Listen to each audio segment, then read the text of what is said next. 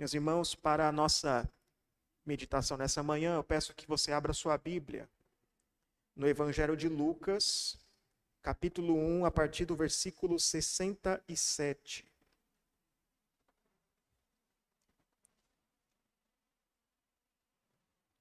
A partir do versículo 67.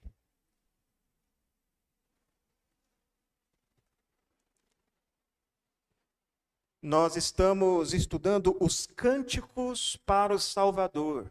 No Evangelho de Lucas, nos primeiros capítulos, ali na narrativa do nascimento de Jesus Cristo, do nascimento de João Batista, nós vemos algumas, alguns cânticos: o cântico de Maria, o cântico de Zacarias, o cântico dos anjos que glorificam a Deus, o cântico de Simeão. O Evangelho de Lucas parece um musical é uma música atrás da outra, porque o nascimento de Jesus é um evento que requer, que exige o louvor a Deus. E hoje nós vamos estudar o segundo cântico, o cântico do sacerdote Zacarias, marido de Isabel, pai de João Batista, na ocasião aqui da nomeação, da circuncisão do seu filho João texto diz: Zacarias, seu pai, cheio do Espírito Santo, profetizou, dizendo: Bendito seja o Senhor, Deus de Israel, porque visitou e redimiu o seu povo e nos suscitou plena e poderosa salvação na casa de Davi, seu servo como prometera desde a antiguidade por boca dos seus santos profetas, para nos libertar dos nossos inimigos e das mãos de todos os que nos odeiam, para usar de misericórdia com nossos pais e lembrar-se da sua santa aliança e do juramento que fez a Abraão, o nosso pai, de conceder-nos que, livres das mãos dos inimigos, o adorássemos sem temor, em santidade e justiça perante ele todos os nossos dias. Tu, menino, serás chamado profeta do Altíssimo, porque precederás o Senhor, preparando-lhe os caminhos, para dar ao seu povo conhecimento da salvação, no redimi-lo dos seus pecados, graças à entranhável misericórdia de nosso Deus, pela qual nos visitará o sol nascente das alturas, para alumiar os que jazem nas trevas e na sombra da morte e dirigir os nossos pés pelo caminho da paz. O menino crescia e se fortalecia em espírito, e viveu nos desertos até o dia que havia de manifestar-se a Israel. Que Deus nos abençoe e nos ilumine na leitura da Sua palavra. Meus irmãos, o que é mais fácil? Ser grato ou ser um reclamão? Qual é a nossa tendência? Meus irmãos, como é difícil ser grato. Como a nossa tendência, muitas vezes, no nosso dia a dia, é de sermos murmuradores. Perceba como boa parte de nossas conversas casuais, nossas conversas do dia a dia, tem a ver com reclamação. A gente junta com nossos amigos e começa a reclamar do tempo. Está muito frio, está muito calor, está muito seco, está muito úmido. A gente reclama da política. Ah, está muito ruim esses políticos, esse presidente, ou esses deputados, ou esse outro candidato a presidente, qualquer que seja a sua reclamação.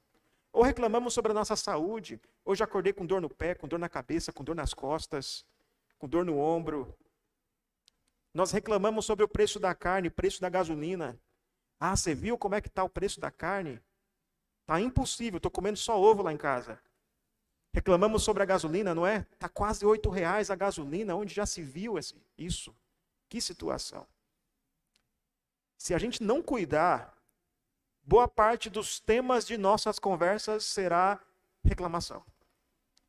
A gente gosta de reclamar. Talvez você já tenha você, assim como eu, peça comida da internet. Peça comida lá pelo aplicativo iFood. Não sei se você já fez isso. E lá, quando você pede comida pelo celular, pelo aplicativo, depois que você pede a comida, tem como você avaliar o restaurante. não é? Tem como você ir lá e dar uma nota para o restaurante. Você gostou, você dá nota 5. Se não gostou, você dá nota 1. Não tem como fazer isso? Mas com que frequência você de fato faz isso? Não sei você, mas eu e minha esposa, quando pedimos comida, sabe a frequência que a gente avalia os restaurantes? É muito raro. É muito raro a gente avaliar os restaurantes. Sabe quando é que a gente avalia o restaurante? Quando a comida é ruim. Quando vem o pedido errado.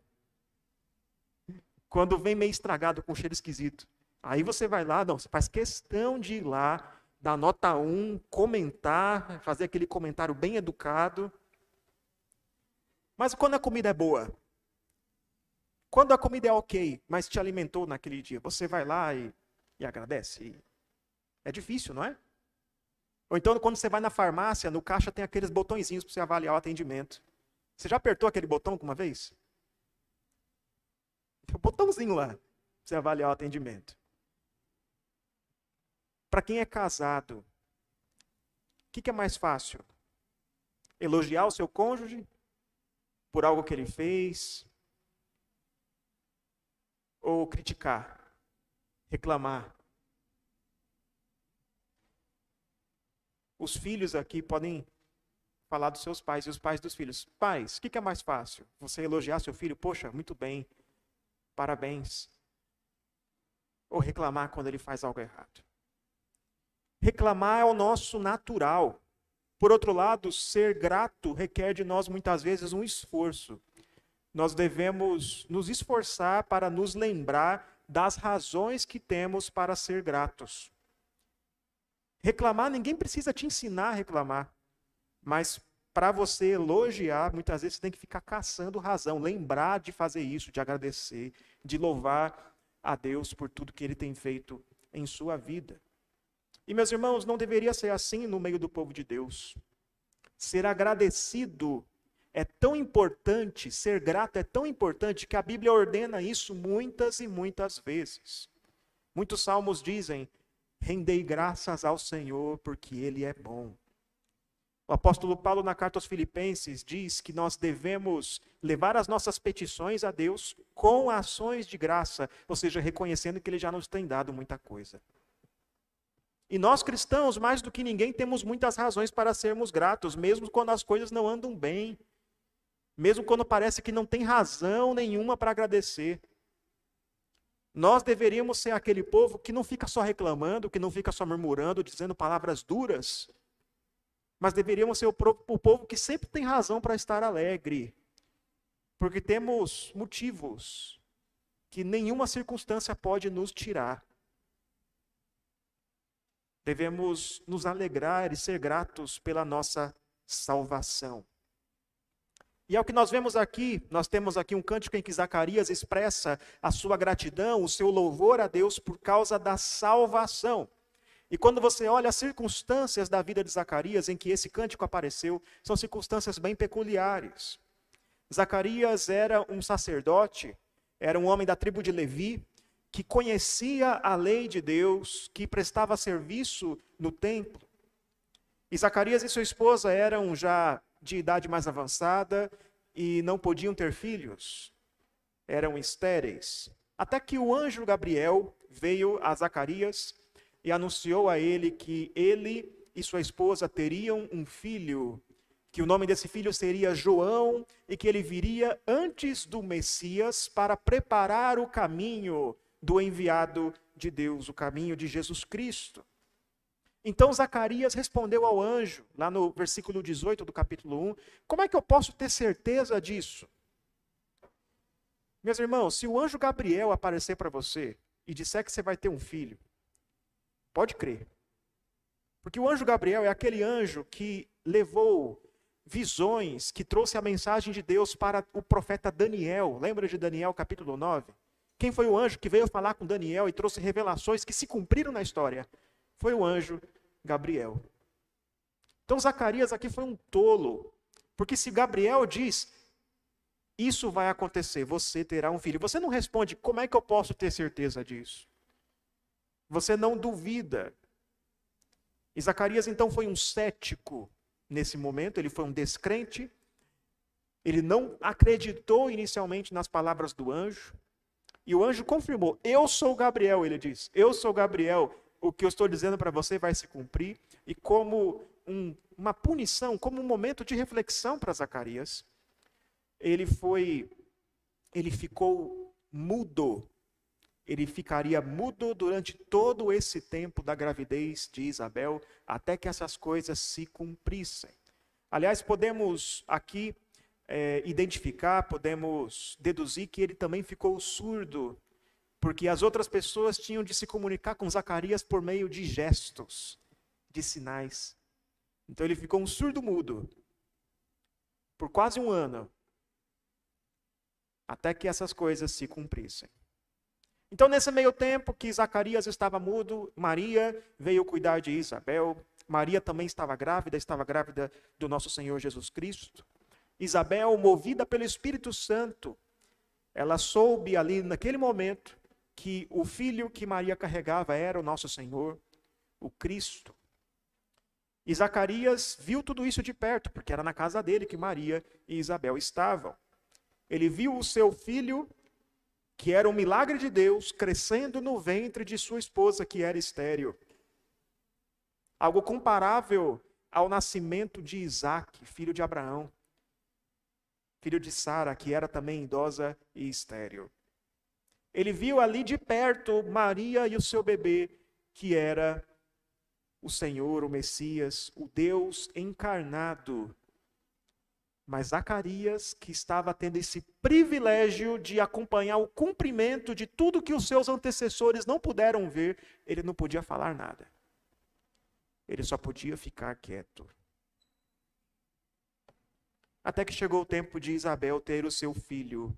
Versículo 57, nós vemos isso. Isabel teve a criança e os vizinhos e parentes foram todos lá para ver onde ela estava, para ver como que era a criança e para se alegrar junto com ela, para participar de sua alegria, porque o Senhor usou de misericórdia para com aquela família. O povo reconheceu que o Senhor cuidou daquela família, que se importou com eles, demonstrou seu amor dando-lhes um filho. Então chegou o oitavo dia, e no oitavo dia era o dia que os meninos eram levados para ser circuncidados. Era um evento importante. Era como o batismo de uma criança aqui em nossa igreja. E nesse momento da circuncisão, no oitavo dia, era o dia em que a criança recebia o seu nome. E toda a multidão estava ali ao redor, dando pitaco não é? Dando suas sugestões, dizendo: ah, por que, que não se chama assim? Por que, que não se chama assado? E como era esperado, o nome da criança deveria ser Zacarias, porque era natural que o primogênito do sexo masculino levasse o nome do seu pai, como um modo de sinalizar que ele continuaria o legado do pai. Então todo mundo dizendo: o nome do seu filho vai ser Zacarias, não é? E Isabel responde: de jeito nenhum, muito pelo contrário. O nome dele será João. E toda a multidão ficou estranhou aquilo, ficou assustada com aquilo. De onde que essa mulher tirou esse nome? Mas Isabel, não tem ninguém na sua família que se chama João. De onde você tirou esse nome? Não pode ser. Esse negócio está errado. Deixa eu falar com o pai. Então foram falar com Zacarias. E por meio de gestos ali, e daí que nós deduzimos que Zacarias também estava surdo, por meio de gestos, falaram com ele, perguntando qual deveria ser o nome. E Zacarias então mandou pegar uma tabuinha. Você não tinha naquele tempo papel, caneta, fácil ali, era tabuinha. De escrever, e na tabuinha ele escreveu: João é o seu nome. Meus irmãos, percebam o que aconteceu aqui. Antes, Zacarias não havia acreditado na palavra do anjo. E por causa do seu ceticismo, de sua descrença, ele foi colocado nesse tempo de silêncio, onde não podia ouvir nada, não podia falar nada. Foi colocado nesse tempo de sofrimento. E pensa que é sofrimento mesmo, porque ele era sacerdote. sacerdote era responsável pela leitura da lei e pela exposição da lei no templo e nas sinagogas. Então ele ficou sem o seu ofício. Ele passou por esse momento, e talvez você que passe por problemas de saúde, por problemas de desemprego, talvez você se identifique um pouco aqui com, com Zacarias. Deus colocou ele no momento de dificuldade para ele refletir. E nesse tempo ele poderia ter se tornado um homem amargurado, um homem que, quando começa a falar, a primeira coisa que ele diz é: Poxa, por que, que eu fiquei nove meses sem falar? Mas na verdade o que aconteceu com Zacarias é que ele começou a enxergar o que Deus estava fazendo. E agora, nesse momento em que ele pôde expressar-se por meio de uma tabuinha, ele demonstra fé. Não apenas naquilo que já aconteceu, que ele já está vendo acontecer, que é o nascimento do seu filho, mas naquilo que ainda iria acontecer. Porque o anjo disse que o nome do seu filho seria João, e que ele seria o precursor do Messias, que ele seria um profeta no espírito de Elias. Foi o que o anjo disse. Que o seu filho tinha uma missão. Uma missão dada por Deus. E Zacarias agora acreditava nisso. E ele então dá o nome correto ao seu filho, o nome que o anjo disse que deveria ter. E o nome que tem um significado. Porque o nome João é uma transliteração do hebraico.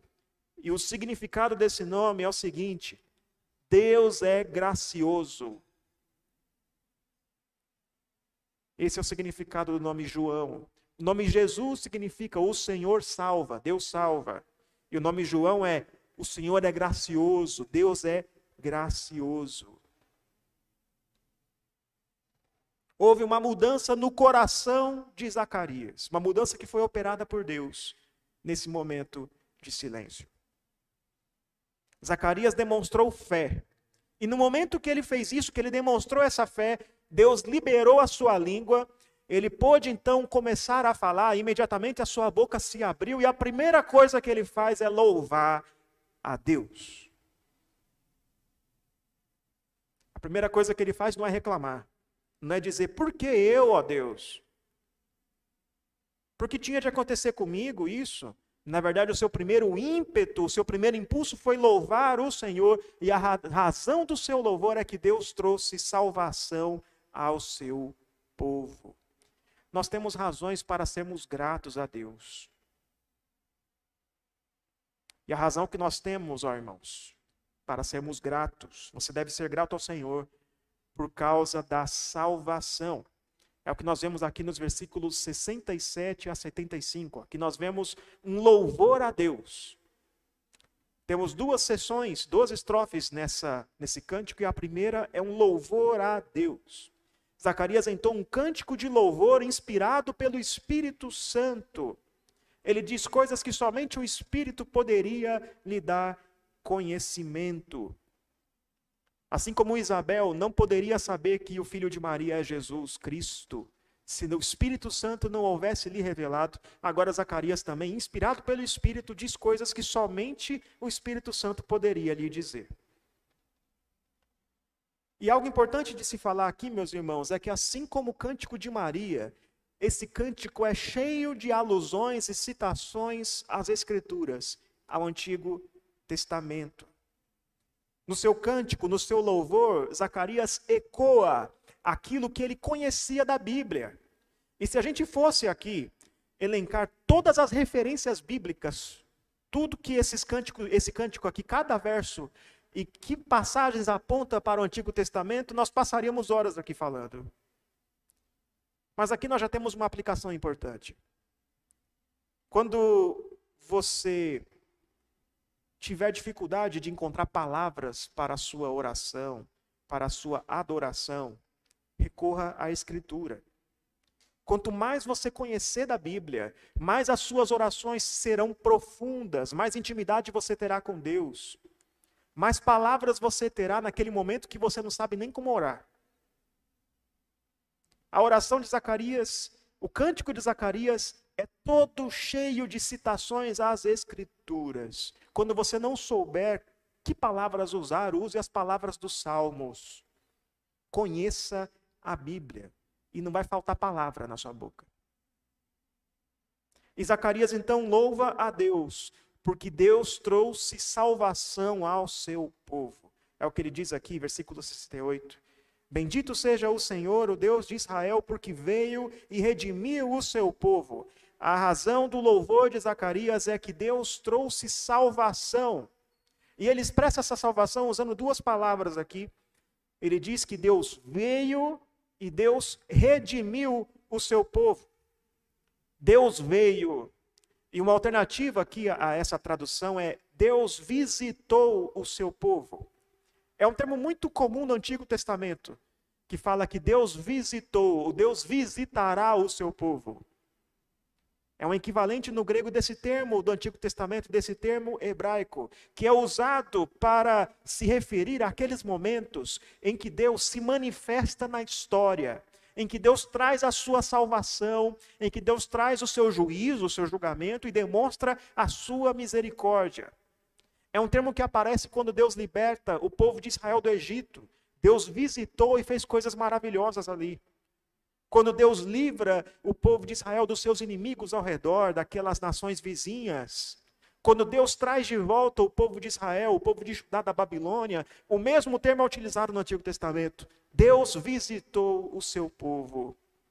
E aqui Zacarias está dizendo: Deus visitou agora o seu povo. Deus está fazendo novamente. Ele está agindo de um modo maravilhoso, ele está exercendo e trazendo a sua salvação. E ele diz que Deus redimiu o seu povo. Ele trouxe redenção. E a ideia aqui desse termo, dessa palavra, é de libertação mediante um preço. É equivalente àquilo que poderíamos chamar de alforria. Quando tem um escravo e esse escravo é liberto mediante o pagamento de um preço é uma libertação. Redenção, redimir, é um termo que é usado no Antigo Testamento também para se referir à libertação do povo de Israel lá do Egito. Eles eram escravos no Egito, viviam na terra da aflição e Deus os libertou de lá. E Zacarias está dizendo então que Deus agora visitou o seu povo, redimiu o seu povo, manifestou a sua misericórdia. São palavras que remetem ao êxodo, que remetem a esses grandes acontecimentos do passado, mas Zacarias usa para se referir ao acontecimento histórico que ele estava presenciando. Porque o que estava acontecendo ali é algo muito maior do que o êxodo. É um milagre muito maior do que o mar de vermelho se dividir, se partir ao meio. Porque ele sabe que agora o Filho de Deus, o próprio Deus se encarnou, o Filho de Deus foi enviado ao mundo para a nossa salvação, e isso é um milagre. Zacarias tinha aqui o privilégio de poder ver, de poder testemunhar aquilo que todos os seus antecessores só sonhavam, mas não puderam ver. Essa é a razão do louvor de Zacarias. Deus visitou e redimiu o seu povo. Mas onde é que está isso? Onde que Deus visitou e redimiu o seu povo? Onde está esse milagre? E ele então explica: Deus fez isso ao trazer Jesus, que é o filho de Davi.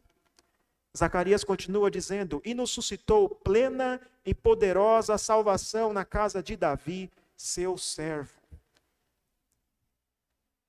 Uma outra tradução possível aqui, que ficaria um pouco estranha na nossa língua, mas é a tradução mais literal, seria que Deus levantou um chifre de salvação. Como assim chifre? Que negócio é esse de chifre? É porque o termo chifre, tanto no Antigo como no Novo Testamento, ele culturalmente se refere a poder. É um termo que simboliza poder. E ele diz aqui então que Deus fez levantar, levantou um chifre de salvação. E aqui remete ao Antigo Testamento. Zacarias está deixando claro de que salvação ele está falando. Ele está dizendo que aquele menino que nasce no ventre de Maria é o cumprimento das promessas de Deus quanto à família de Davi. Porque aqui tem um eco do Salmo 132, versículo 17. Que na nossa tradução Está assim na nossa tradução. Ali farei brotar a força de Davi. Preparei uma lâmpada para o meu ungido. Salmo 132, versículo 17.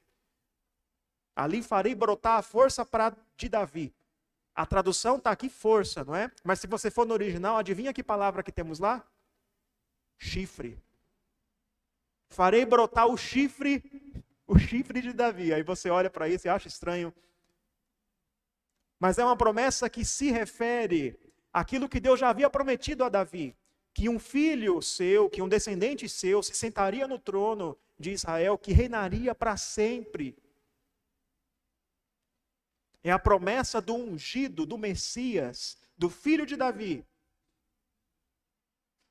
Esse é o poder de Deus. Esse é aquele que foi levantado por Deus para trazer salvação. É a força de Davi.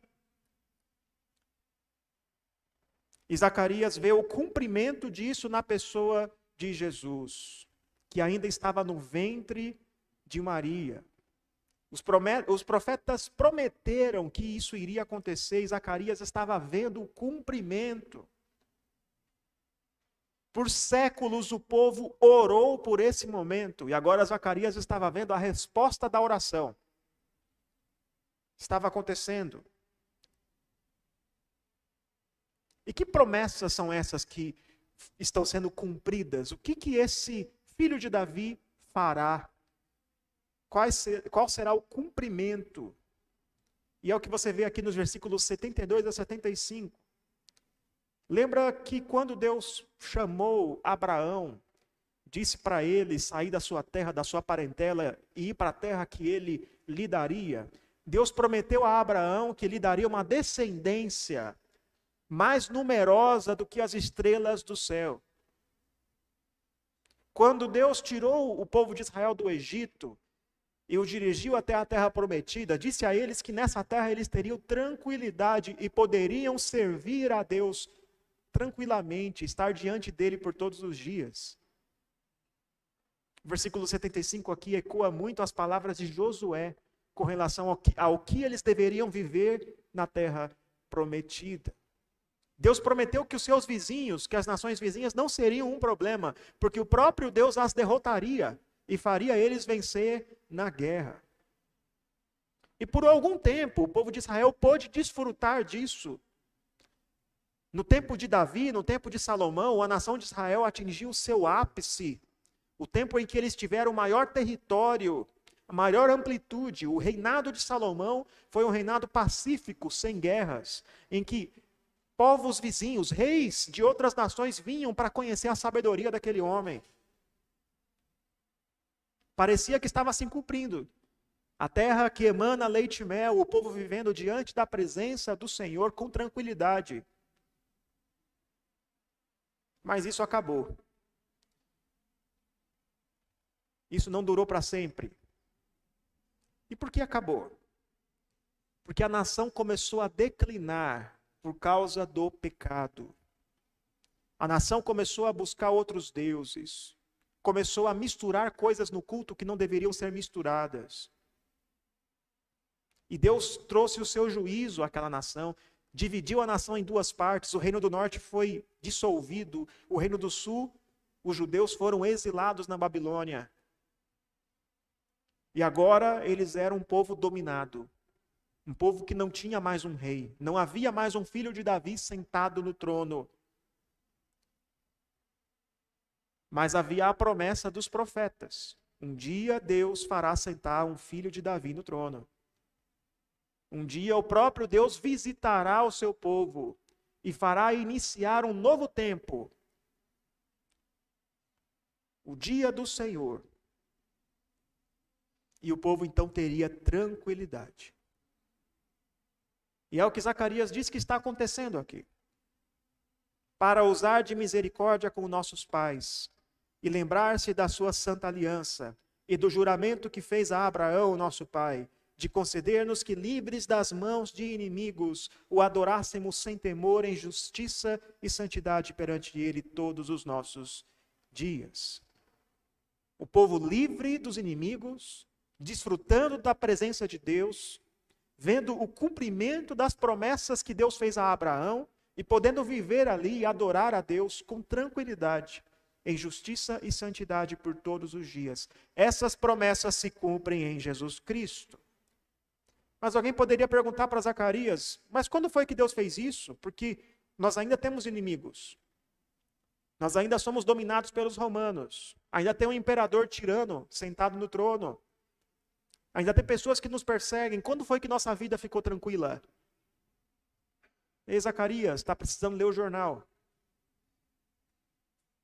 Nós podemos perguntar o mesmo hoje. A igreja ainda tem inimigos neste mundo. Ainda vivemos debaixo de líderes tiranos. Ainda passamos por doenças e por dificuldades. Às vezes é difícil ter tranquilidade e nós pecamos. O nosso pecado ainda contribui para atrapalhar tudo. Quando foi que essas promessas se cumpriram? E aqui Zacarias está nos explicando que quando Jesus vem, começa esse novo tempo. Jesus cumpre essas promessas. Ainda não estão consumadas, mas nós já desfrutamos de algumas coisas disso aqui.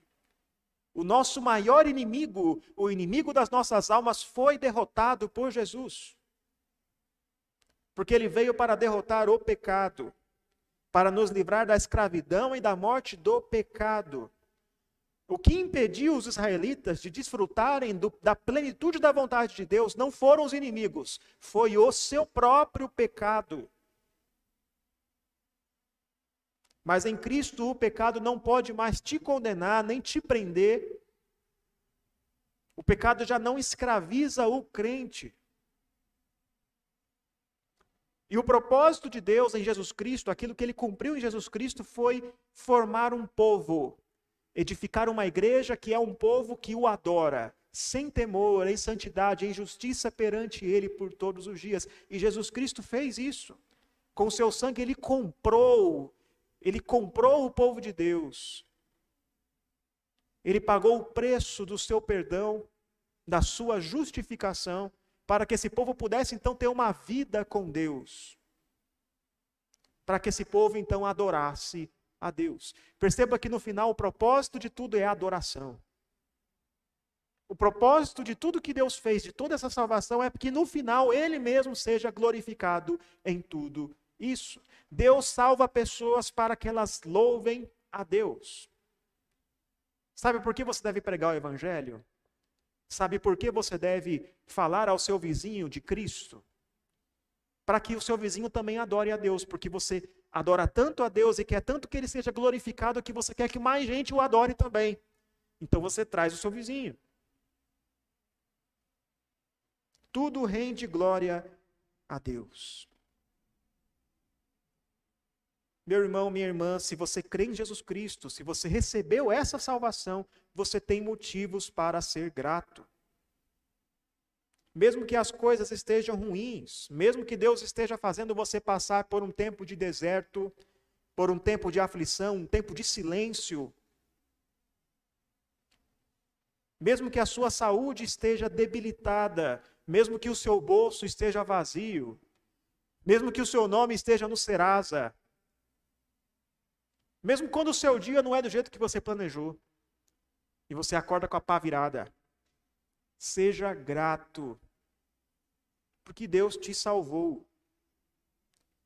E como é bom quando as nossas reuniões de oração, quando nas nossas reuniões de oração, nós temos orações por agradecimento, não é? Nós oramos pela recuperação de alguém, oramos pelo tratamento de alguém, depois nós oramos agradecendo a Deus porque Ele respondeu às orações. Como é bom quando isso acontece. Deveríamos agradecer também pela salvação. Mas tem vezes que é difícil ser grato, não é?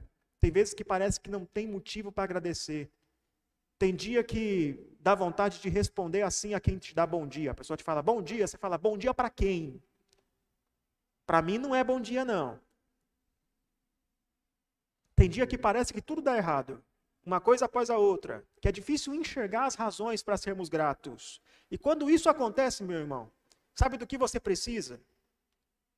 Você precisa do Evangelho. É isso que o apóstolo Pedro ensinou na sua segunda carta ele ensinou que quando nós nos esquecemos de onde foi que Deus nos tirou, do nosso estado anterior, da nossa recuperação, do perdão dos pecados, quando nos esquecemos disso é fácil cair numa vida de murmurações, de reclamações. É o que Pedro diz, 2 Pedro, capítulo 1, versículo 9, ele diz ali que aqueles que não frutificam, que não dão fruto, é porque estão esquecidos da purificação dos seus pecados de outrora. Então tá difícil ser grato? Lembre de quem você era. Lembre de onde foi que Deus te tirou. Lembre-se de como era a vida sem Cristo. A escuridão, o desespero, a desesperança. Lembre-se disso. E você não era um coitado, não, porque você também era pecador e contribuía para a sua situação. E Deus então veio e te resgatou. Lembre-se disso, e não vai faltar razões para você ser grato. Nós vimos aqui até aqui que devemos ser gratos a Deus pela salvação. Mas de que tipo de salvação estamos falando? O que é essa salvação? Na segunda parte do seu cântico, Zacarias agora expressa uma bênção direcionada ao seu filho. Era costume naquela época os pais impetrarem bênção sobre a vida do seu filho. Você vê isso no Antigo Testamento. Quando Jacó, ele impetra a bênção sobre a vida dos seus doze filhos. Até recentemente, até hoje, algumas famílias têm o um costume, não é? Os filhos têm de tomar a bênção dos pais. E os pais dizem, Deus te abençoe. Eu cresci numa família assim. Hoje em dia está meio que perdido esse costume, não é? Mas existia esse costume, os pais darem a bênção aos seus filhos. Então, na primeira parte do cântico, Zacarias louva a Deus. Na segunda parte, ele impetra uma bênção sobre o seu filho. Mas é interessante que, mesmo no momento em que o tema do cântico aqui é o filho, em que ele vai impetrar uma bênção direcionada ao seu filho, o foco não é o seu filho, o foco não é João. A ênfase aqui está em Jesus. O mais importante para Zacarias não é se João será um grande homem, bem-sucedido, se vai ter faculdade, mestrado, se vai passar no concurso. Não é, não é isso que é importante para Zacarias. O importante é o que Deus fará por intermédio do seu filho e como isso apontará para Jesus. A quem dera, meus irmãos, fosse esse o pensamento de muitos pais. A quem dera a coisa mais importante para muitos pais não fosse que seus filhos tivessem faculdade, um emprego bom, que fossem bem-sucedidos, que passassem concurso. Não que essas coisas não sejam importantes, mas não deve ser a coisa mais importante. Não deve ser o foco. Há quem dera os pais incentivassem os seus filhos a servirem a Deus. Hoje em dia, tem muitos pais por aí que se o filho chega para o pai e fala assim: pai, eu quero ser missionário é capaz do pai falar assim: Que isso, filho? Isso não tem futuro, não. Larga a mão disso. Vai passar no concurso.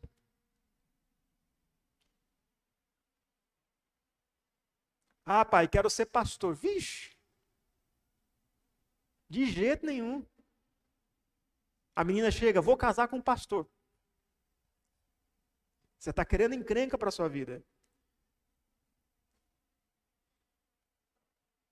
Quando o foco não é o serviço a Deus, quando o foco não é o, o que o filho fará apontando para Cristo, o que Deus fará por intermédio da vida do filho, mas o foco é outro, é o seu estudo, é o seu lazer, é o seu trabalho, sua vida acadêmica. Quando o foco é esse, o preço é pago lá na frente. O preço é pago lá na frente. Quem é João Batista?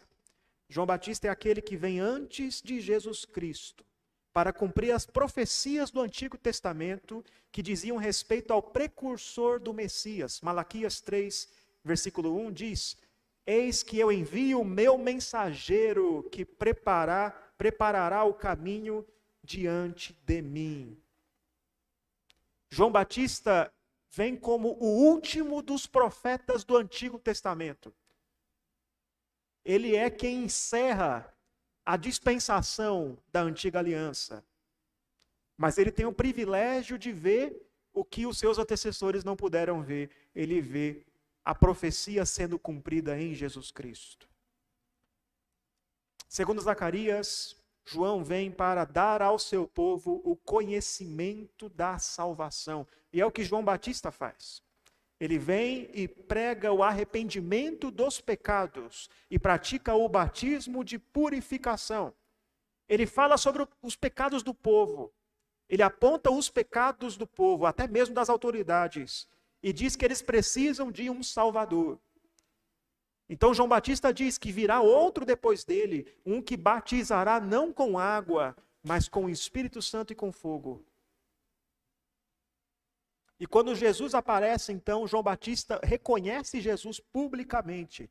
E no momento que João Batista fala isso, diz: É este de quem vos falei. Muitos dos seguidores de João Batista passam a seguir Jesus. Os primeiros discípulos de Jesus eram os antigos seguidores de João Batista. Então, João Batista vem para dar ao povo conhecimento da salvação. Mas de que tipo de salvação estamos falando? Qual é a salvação que João Batista vem pregar? E Zacarias diz: para dar ao seu povo o conhecimento da salvação, no redimi-lo dos seus pecados. E não era bem essa salvação que os judeus estavam esperando. Eles aguardavam sim por um Salvador que vinha da parte de Deus, mas eles esperavam um Salvador político. Eles eram dominados pelo Império Romano, e para eles isso era uma humilhação, ser dominado por uma outra nação pagã, uma nação ímpia. E eles esperavam que o rei, que o Messias viria para liderar aquele povo e derrotar os inimigos e instaurar ali o reino de Israel acabar com aquela opressão. Eles esperavam um Cristo que viesse para resolver os seus problemas imediatos. Mas não é essa a salvação que Deus prometeu trazer. Cristo veio para nos reconciliar com Deus, para nos comprar com o seu sangue, para morrer na cruz em nosso lugar. A salvação que Deus nos traz por meio de Cristo é do tipo espiritual. É o perdão dos pecados. Jesus não veio para resolver imediatamente os seus problemas de saúde. Ele não prometeu te livrar das dívidas ele não prometeu resolver todos os seus problemas familiares. Ele não veio para salvar a nossa nação, o nosso Brasil, ele não veio para isso. E muitas vezes nós temos dificuldades em dificuldade em sermos gratos, porque exigimos de Deus aquilo que ele não prometeu dar. Quando nós murmuramos, quando nós reclamamos do nosso dia, nós estamos, na verdade, reclamando de Deus, porque é Deus que controla a nossa vida. Então, se reclamo das circunstâncias, eu estou reclamando de Deus. Porque eu esperava que minha vida fosse diferente. Você reclama porque você esperava de Deus algo que Deus não prometeu te dar. Reclamamos quando deixamos de acreditar no bom governo de Deus sobre nossas vidas, porque Deus nos priva de algo que nós achamos que é importante para a nossa salvação. Às vezes até pensamos, ah, se Deus me desse isso, me desse aquilo. Até pensamos que seríamos mais sábios que Deus.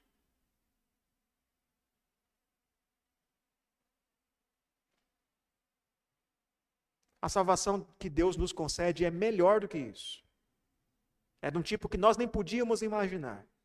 É a solução do problema mais profundo da nossa alma.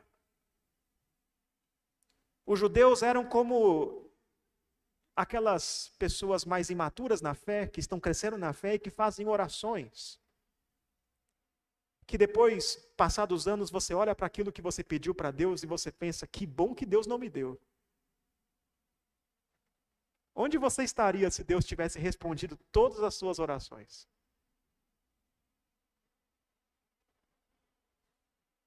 Eles oraram por muito tempo por algo que Deus não ia dar a eles. Deus não prometeu livrá-los disso. Quando você passar por tribulações, tenha isso em mente. Pode ser que Deus esteja usando o seu tempo de silêncio, o seu tempo de deserto, para trabalhar em você. O problema que você está passando não é o principal vilão da sua vida. Não é essa doença, esse perrengue financeiro, esse conflito. Não é o principal problema que Deus veio resolver. O problema de verdade é o pecado. O pecado é a origem de todo mal. O pecado seu, o pecado do outro, o pecado que corrompe toda a criação. Esse é o problema de verdade. Esse é o inimigo, esse é o vilão. E a boa notícia é que Cristo veio nos salvar do pecado. Tenha em mente que a salvação que Deus nos traz é de um tipo transcendente. Ela vem de fora, ela vem de cima, ela não provém de nós mesmos. O pastor Timothy Keller disse certa vez: esta é a mensagem do Natal, que nós não podíamos salvar a nós mesmos. Essa é a mensagem do Natal. Foi necessário que Deus se encarnasse. Que o Filho de Deus viesse e fizesse aquilo que nós não poderíamos fazer por nós mesmos. E é o que Zacarias nos diz no versículo 78 e 79. Deus manifestou a sua misericórdia, as suas entranháveis misericórdias, a sua misericórdia que vem de dentro do seu coração, do seu interior quando ele enviou Jesus, que é o nosso sol nascente das alturas. Jesus veio das alturas, desceu do céu. Ele é a luz do mundo, ele veio para alumiar aqueles que estão em trevas. Nós éramos como peregrinos que caminhavam no escuro, sem conseguir ver a estrada, sem saber para onde estão indo sem esperança nesse mundo. E talvez isso descreva a experiência de muitos de nós antes de encontrar a Cristo. Não tinha esperança, não tinha propósito em nossa vida, não tinha razão.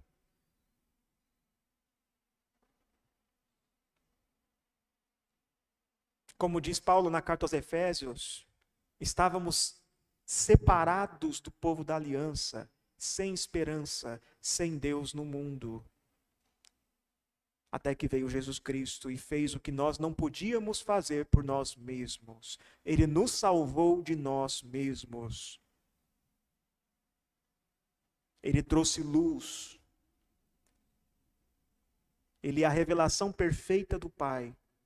Ele mostrou a justiça e a misericórdia de Deus.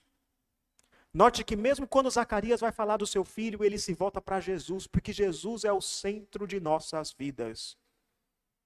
Ele é a revelação perfeita do Pai que veio estabelecer a paz entre nós e Deus. Meus irmãos, isso é motivo para você ser grato. Seja grato pela salvação. Seja grato porque a salvação é um presente muito maior do que aquilo que você imaginava. Ela não resolve os seus problemas do hoje, os seus problemas imediatos, mas resolve o principal problema, o mais profundo, o pecado que te afasta de Deus. De modo que na tribulação, no sofrimento, você pode ter comunhão com Deus. Seja grato mesmo em dificuldade. Seja grato porque a maior necessidade de nossas almas é satisfeita em Cristo. Quando for difícil ser grato, lembre-se do Evangelho. Que o Evangelho te ajude a enxergar os seus problemas de uma nova perspectiva e demonstrar gratidão mesmo nos tempos mais sombrios. Que Deus nos abençoe.